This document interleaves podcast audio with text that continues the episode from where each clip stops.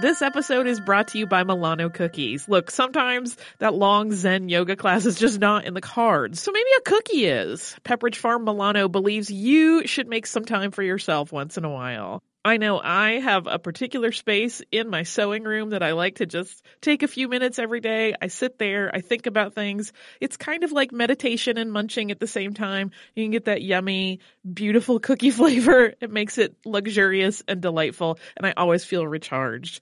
Milano cookies are truly a treat worthy of your me time. They're delicate and crispy with luxuriously rich chocolate in the middle.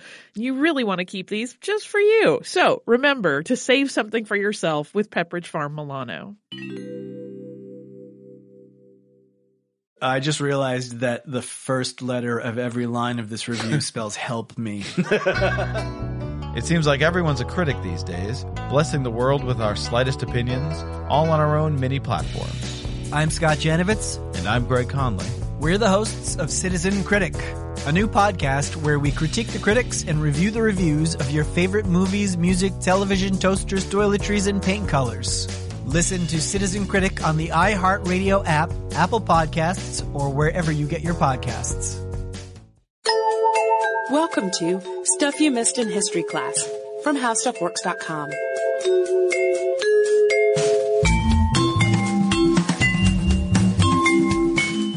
welcome to the podcast. I'm Holly Fry. And I am Tracy V. Wilson. And today we're talking about one of my favorite designers of all time. Yes? Yes. Who is that? Paul Poiret. I thought it might Or be. if you really want to French it up, Paul Poiret. But I won't do the full pronunciation throughout the podcast because it starts to get a little fun. Feels awkward. His famous quote from 1913 was, I am an artist, not a dressmaker. Like he, he's one of those people that when you study him, you wonder if he came off to people around him as super conceited and blustering. yeah, I was gonna say that doesn't sound pretentious at all. But he also was a really hard worker and he really did innovate. So maybe his confidence was just all built off of knowing that he was going to plow through and Yeah. Some actual success. Yeah. And not just grandiose statements. yeah, and indeed, I mean, his work, which was often very avant-garde for the times, changed the fashion world in really significant ways. And people may not know his name unless they're really into historical fashion, but odds are you would recognize his designs. Um, you know, his silhouettes tend to be very long and narrow skirts, sometimes pants, topped off with these very dramatic tunics that tended to be uh, wider so the top portion of the silhouette tended to be wider than the bottom. Um, and they were really the height of fashion in the 19 teens, in the early, heading into the early 1920s. A lot of his, his designs are actually done by other artists at the time. He collaborated with a lot of them. So if you look at drawings by Erte, a lot of those are him. Uh, Iribe, who he worked with and we'll talk about briefly, uh, those drawings that are sort of famous and they're like just pre-flapper era, people recognize, but they may not realize that a lot of those are Paul Poiret. And even the ones that aren't are often influenced by the things that he was doing in fashion. So he was born in 1879 in Les. His father was a cloth merchant, so he got a lot of exposure to fashion in his early life, uh, while his family was working class. Yeah, and his father sent him at a very early age to apprentice with an umbrella maker because as a working class family, they wanted him to have a skill. Uh, but young Paul would actually gather the small scraps left over at the end of the day, the little pieces of silk left over from the umbrella cuttings, and he would make clothes for his sister's dolls. So he was doing fashion in small scale pretty early in his life. And that's a pretty perfect use for umbrella scraps. Yeah. In 1898, his fashion career officially started. Couturier Madeleine Chéruit bought 12 of his designs. And shortly thereafter, Poiret was hired by couturier Jacques Doucet as a junior assistant, and he quickly worked his way up to head of tailoring in that group. And he was so successful in his position that uh, he was eventually tapped by Doucet to take on jobs designing costumes for stage actresses. And he made a really big name for himself doing this. Um, there's one particular garment that's often referenced, which is a mantle he made for a play entitled Zaza, which was worn by actress Gabrielle Réjane. And it was black tulle layered over black taffeta, and it was painted with white irises. And it made a big splash, and it was um, allegedly very impactful in terms of the emotional moment of the scene in which it appeared. And Poiret sort of started to realize that he could actually be using the stage as a runway to showcase his own designs and build a following. So he kind of became famous for these garments he was making for actresses. It's kind of double a double-edged sword though, because it's rumored that when he was working with celebrated actress Sarah Bernhardt, that he was overheard by the actress while he was making fun of her, and she had him fired. But that's, again, kind of a cloaked in rumor part of history. Some histories of him will say that happened, some will not. Uh, because at the same time, which was 1900, Poiret also had to report for military service, which was mandatory. So it's entirely possible that the Bernhardt story is just gossip that took advantage of that timing. Regardless of how he left the job, Doucet had been really encouraging of his activity and his style, so it was pretty tragic that he left the, the world for a while. Yeah, I mean, uh, uh, any creative type that gets a lot of encouragement, that's like a perfect situation. So to unfortunately step out of that is not ideal, but he only had to do his year of mandatory service, and when he returned to Paris in 1901, he was hired almost immediately by the House of Worth, and that was one of the most prominent design houses in Europe. Um, if you look at fashion plates of the Victorian and Edwardian eras, many of them, many of the styles and fashions will be credited to House of Worth. I mean, they were huge. Uh, and at the time Poiret was hired into the firm, Charles Frederick Worth, who had founded the fashion house, had already passed away, and his two sons, Jean-Philippe and Gaston, had taken over. Unlike his time working under Doucet, he didn't get a lot of encouragement at Worth. Instead of taking advantage of all this theatricality and dramatic style that he had really cultivated, the brothers Worth put him to work on pretty mundane stuff. He tried to inject his style into what he was doing, but that was not really what the Worth clientele were looking for. They were used to getting stylish clothing that was guaranteed to be seen as stylish and not just experimental stuff. They were not ready for the avant-garde. No. The good thing though is that he did have an incredible confidence. Uh, even through the rough times at House of Worth, he was certain that he was going to move on to better things. And even when clients were complaining that he was making ugly, crazy clothes, he was really uh, unflappable about it, which is pretty impressive and astonishing. Uh, and in 1903, he finally took his future into his own hands and he opened his own shop. And because Poiret had charmed many clients, uh, he actually had a great many, fans in high places.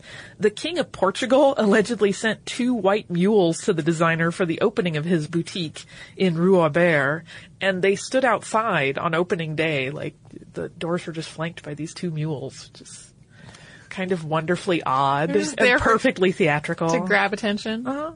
His designs in 1903 broke with a major fashion rule by ditching petticoats entirely. Yeah, I mean that's huge. We think of it today, and it seems like, well, you Yeah. don't need a petticoat, but you did then. Yeah, well, and that's that. This was if you were out without a petticoat, it, it wasn't just that your clothing didn't look right. You were being immodest and indecent without petticoats on. Yeah.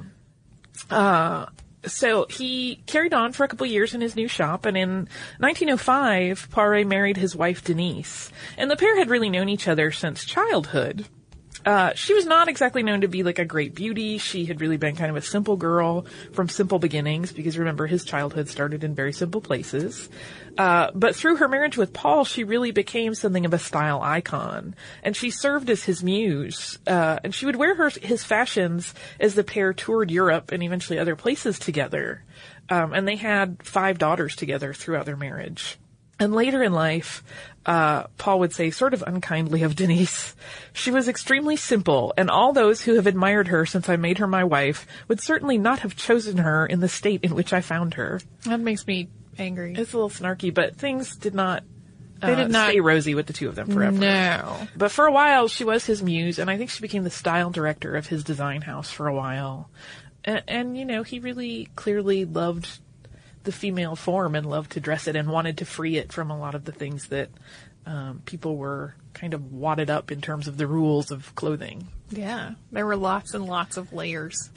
and Denise was a huge part in kind of that movement towards a, a freer mode of dress.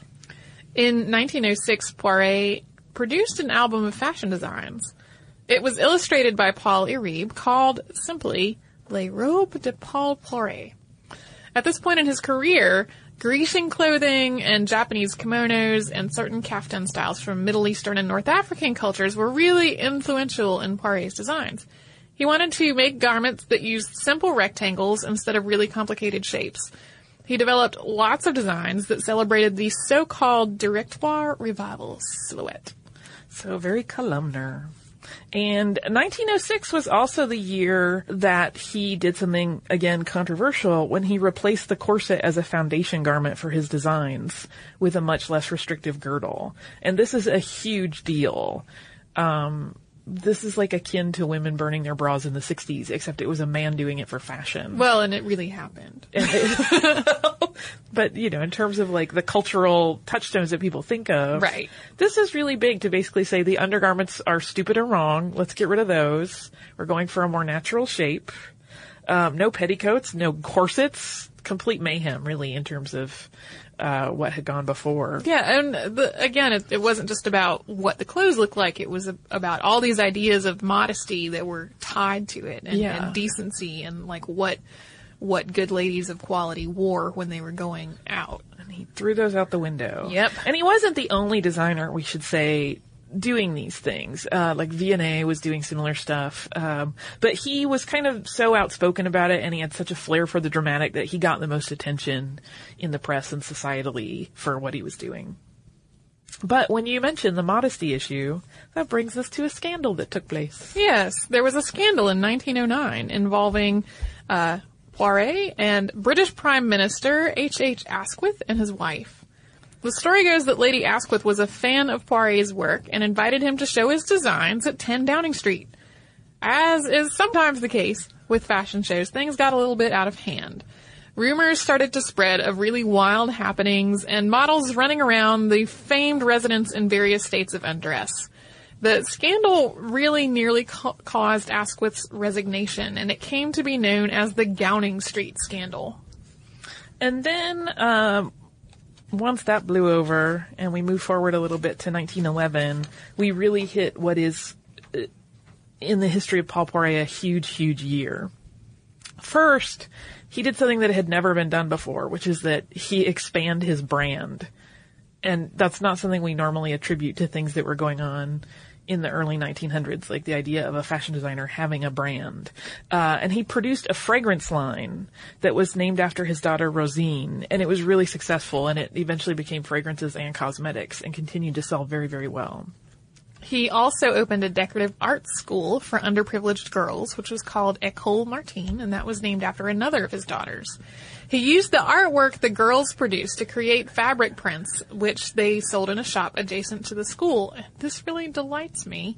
Yeah. I feel like it was the spoonflower of the. kind of and it really ended up becoming like a lifestyle brand at that point because it also uh, they also sold things like stationery and you know small little house items there that had often used the designs of these girls. And so his sort of home uh, line became known as the Martine Group after uh, this school and the um, the attached store.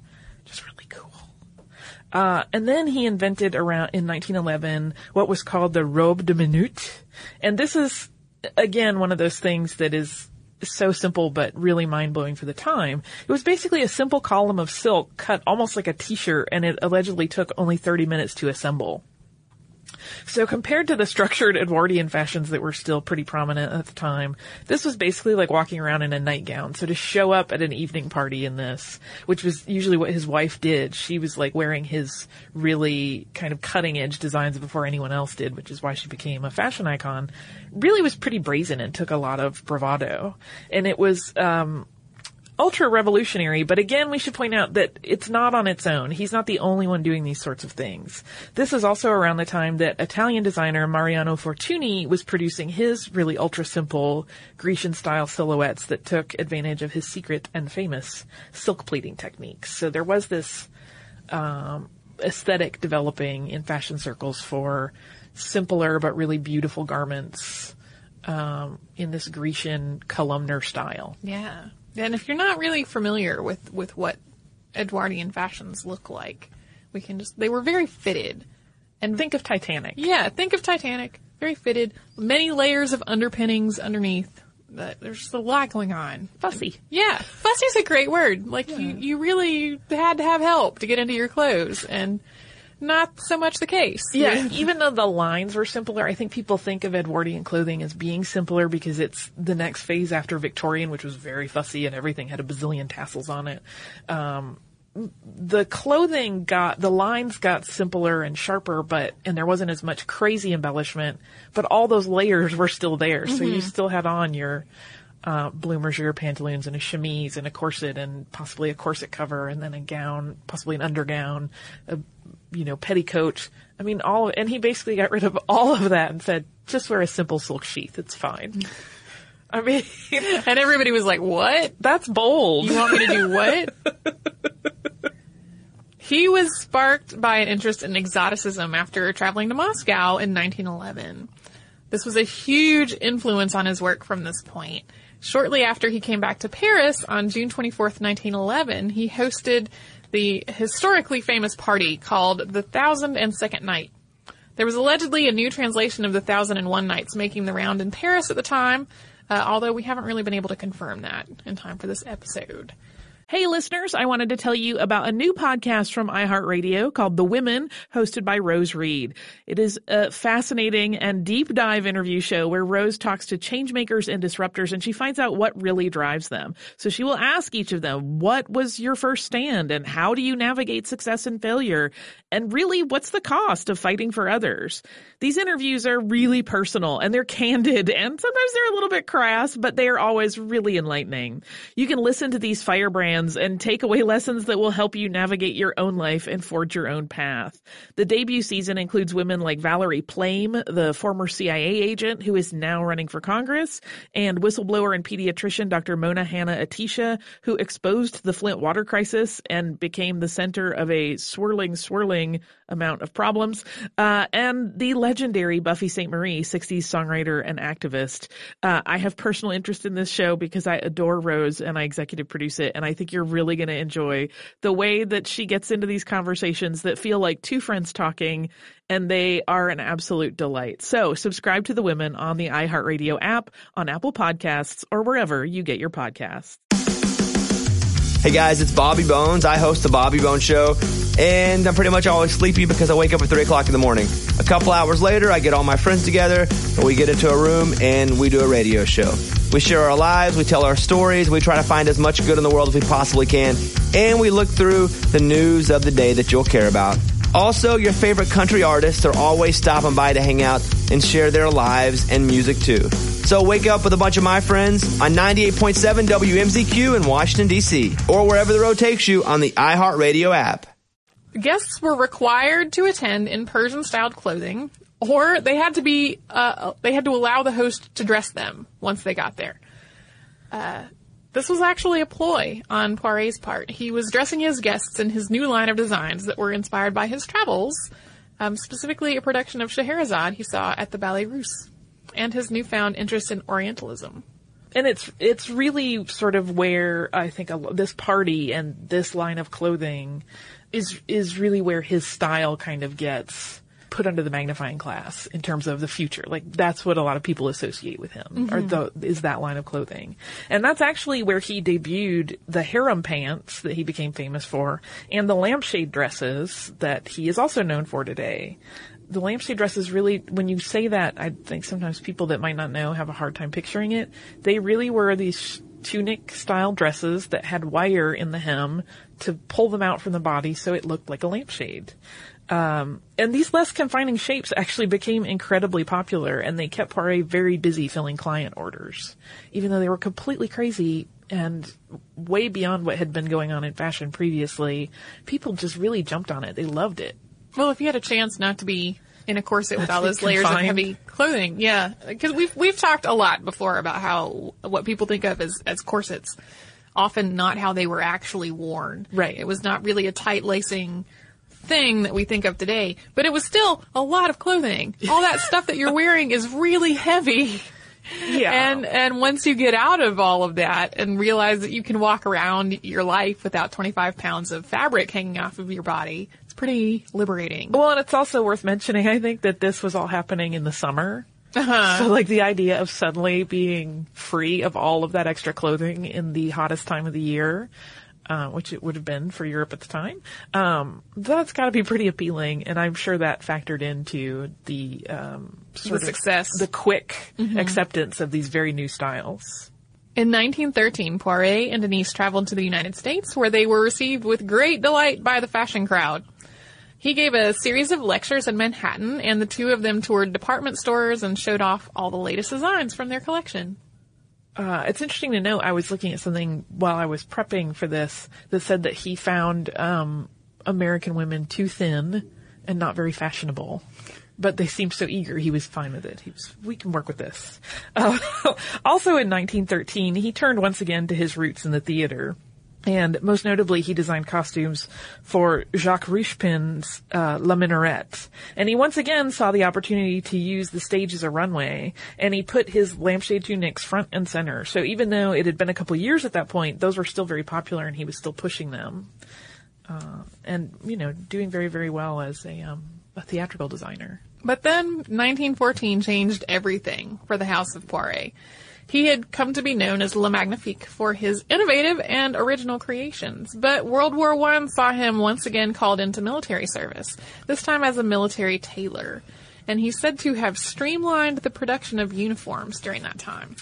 But because he was busy with his service and wasn't producing any new designs, his fashion house was using the handful of ideas that he had left behind when he went back to the army. So they were kind of just recycling this handful of concepts that he had to try to push out new stuff, but they really, without him at the helm, it's a bit of a struggle. In 1915, while he was still serving, he was able to return to Paris for a little bit of time to design a new collection. But two tragedies struck his family right at the same time. His daughter Rosine died after contracting an ear infection, and his daughter Gaspard died from the Spanish flu. The new collection didn't happen because of these two events. No new designs came from the Poiret brand until after the war was over. This was really a turning point in Poiret's life, although it wasn't apparent how much impact it had until later. So once he returned to his work in fashion after the war in 1919, he picked up exactly where he left off, designing these high-waisted gowns that were inspired by other cultures and that featured a lot of dramatic detail. He continued to produce his same style of design, but because his aesthetic seemed to have really frozen at the period right before he left to serve in World War I, his look was too outdated.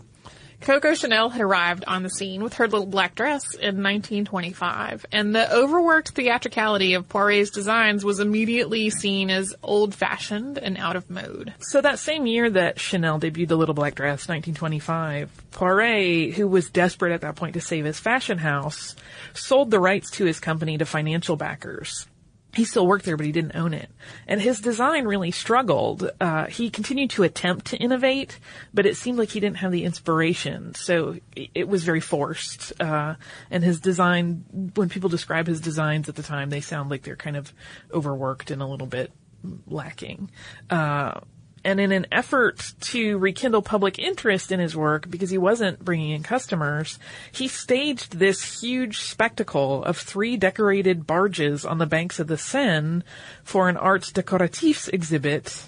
And it, you know, it was this huge big event for part of his houseware line, but because his theatricality, which served him really well in times of plenty, it nearly bankrupted him when, in this period when he didn't have that much ready money, and it was, you know, a, po- a period of struggle for the designer. So he couldn't pull off those same big, crazy things that he had been doing before because it was too expensive, and people weren't into what he was doing anymore. No, especially once you get into the, the 20s and the 30s, people were not about extravagance anymore. Ooh.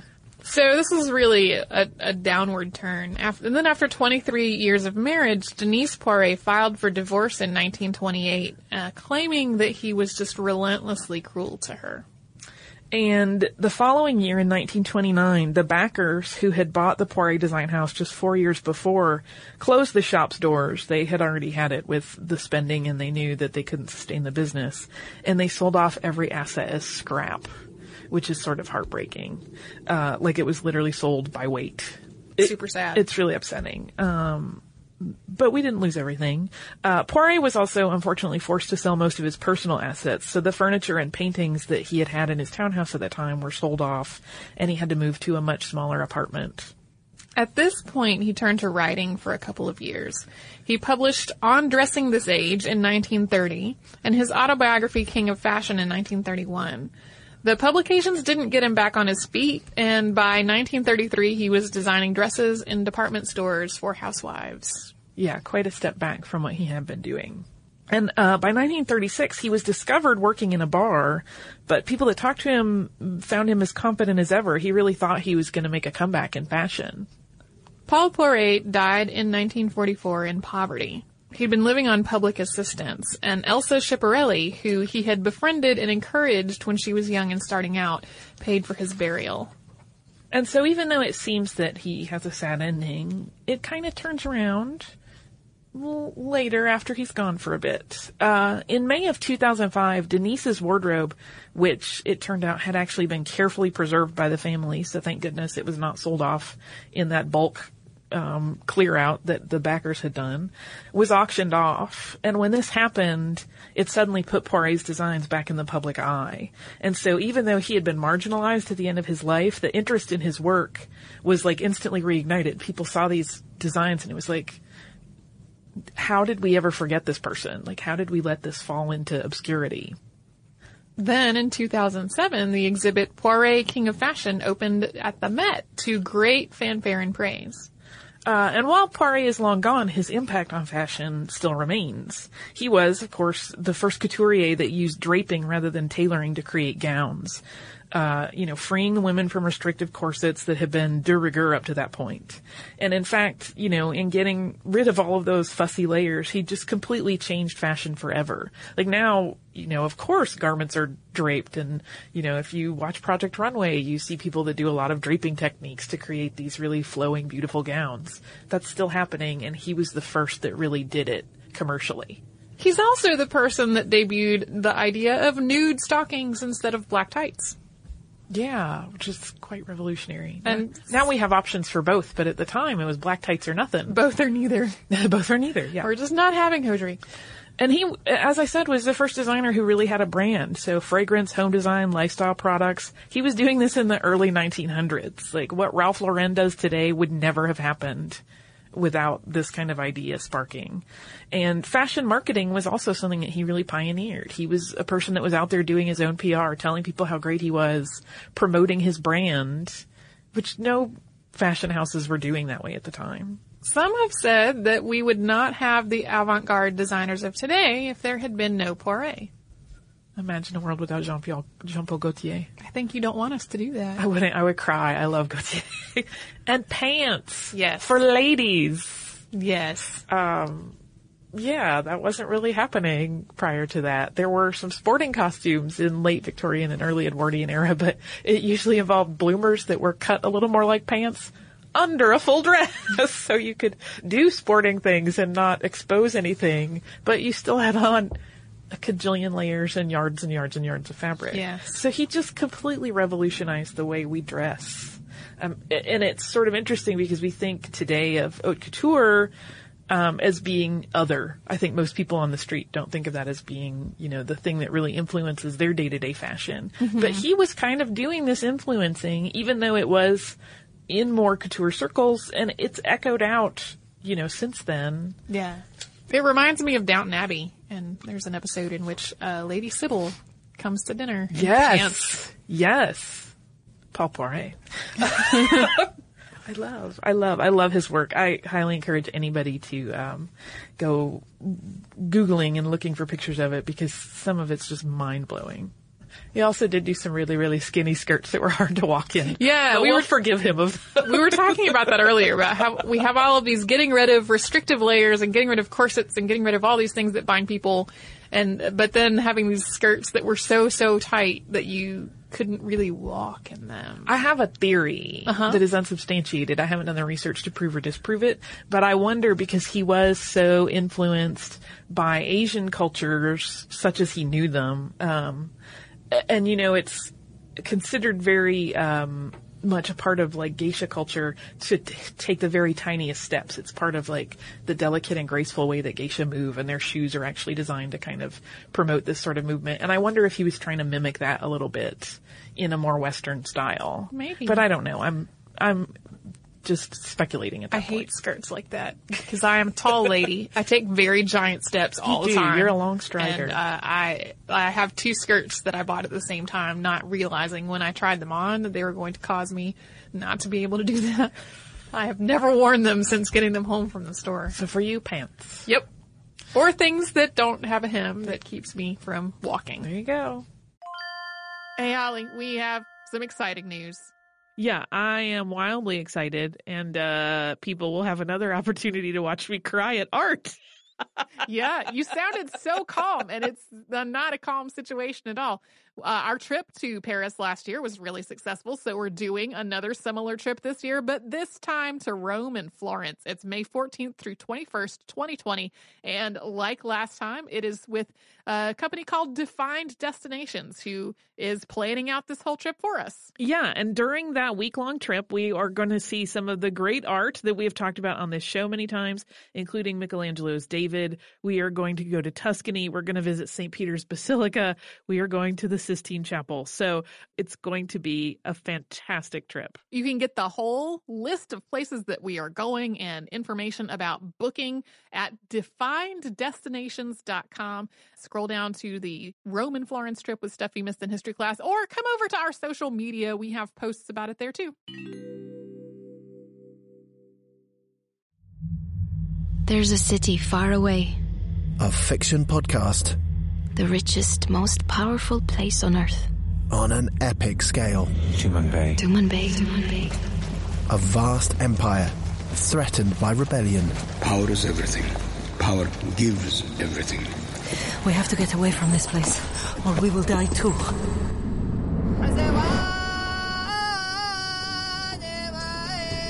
The truth makes us strong. Tumanbay is our destiny. History and fantasy collide. They are among us. Who? First a few, and now many. From creators John Scott Dryden and Mike Walker. The only thing I ask of you is total and complete loyalty. Now on the iHeart Podcast Network, Tumanbay. Be sharp and die for Tumanbay! Listen to all episodes of Tumanbay seasons 1 and 2 now for free on the iHeartRadio app, Apple Podcasts, or wherever you get your podcasts. Do you also have listener mail? You know it. Uh, this listener mail is from our listener Gadi, and it is so cute and it made me giggle so much that I had to share it. And uh, Gadi writes, Dear Holly and Tracy, despite being a fourth year art major in college, I listened to your podcast while interning in the accounting department of a pool equipment wholesale company. That's a little bit of a departure from your studies. Uh, yesterday, before work was done, I listened to the episode on Margery Kempe. Great episode. She led quite the fascinating life for her time, and even in a modern context. After listening, I went home, ate dinner, and crashed on my bed. I was so tired from the previous night's all-nighter that I didn't even bother changing or turning off the light. Today I woke up in a frantic panic knowing that I had a reading assignment for my 8 a.m. British Lit class and not enough time to complete it. I pulled up my syllabus and found that, much to my delight, the reading assignment was Margery Kempe's autobiography. I went to class confident that, while I couldn't quote the text, I could still engage in the conversation more fully than my fellow classmates. Unfortunately, thanks to some delays in class, we spent our time finishing up an analysis of the prologue of the Canterbury Tales. Uh, thanks anyways, and fingers crossed for tomorrow. That's so cool. I'm so glad there's some benefit out there. Yeah, I'm only sad that they they spent it on the prologue to the Canterbury Tales only because I think I had to read that in college or in high school and then in like at least two different college courses, and so I just didn't want to hear anymore about the Canterbury Tales prologue. There are many, many other parts of the Canterbury Tales to read instead. Yeah, the prologue gets studied a bunch, and it, with reason, but yes, I think sometimes to the exclusion of some of the other really interesting parts of it. Yes, three times in an introductory way is is too many times for the prologue to the Canterbury Tales. If you uh-huh. want, you please don't write to me and say that you've done in-depth work on it and you're angry at me. I'm not saying don't do that. No, it's valid study. But... I'm just saying three introductions to the Canterbury Tales prologue is too many. Tracy was introduced out.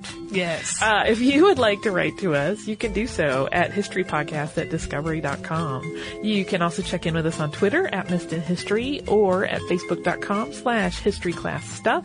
We're also on Tumblr at missedinhistory.tumblr.com and you can also find us on Pinterest.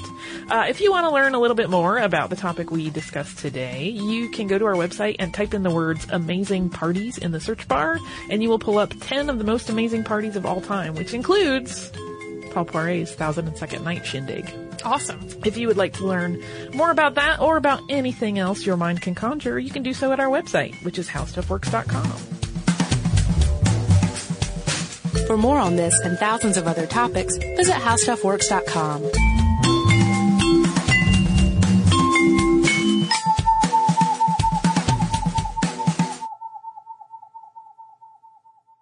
Audible.com is the leading provider of downloadable digital audiobooks and spoken word entertainment. Audible has more than 100,000 titles to choose from to be downloaded to your iPod or MP3 player.